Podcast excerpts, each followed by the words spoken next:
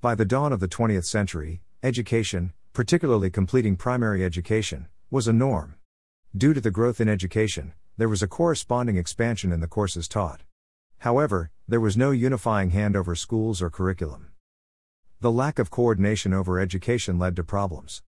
The amount of time needed for a class was different from place to place. A student would be placed in different grades depending on where they enrolled.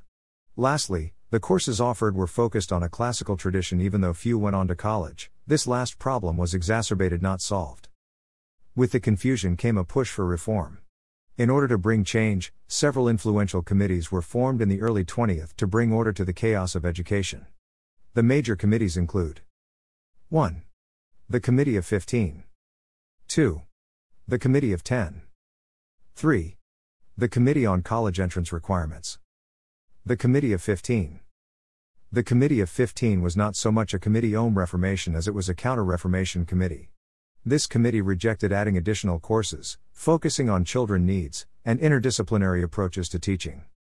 Instead, the Committee of 15 supported a support for the three R's and separate subjects. In terms of change, they did support reducing elementary school from grade K 10 to K 8, and including manual training starting in grade 7. The Committee of 15 put brakes on change but did not stop it. With other committees arose the push for more reform. The Committee of 10. The Committee of 10 brought strong, but conservative, change to education. They recommended nine academic subjects covering language, math, history, and science. They also recommended having several different tracks that students can study on depending on their goals. The tracks were classical, science, and or language focused.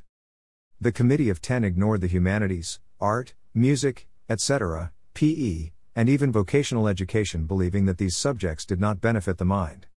The overall purpose of the curriculum was still college preparation. The impact of this committee can be seen in how secondary schools still focus on college preparation. The Committee on College Entrance Requirements. The Committee on College Entrance Requirements simply reaffirmed what the Committee of 10 proposed.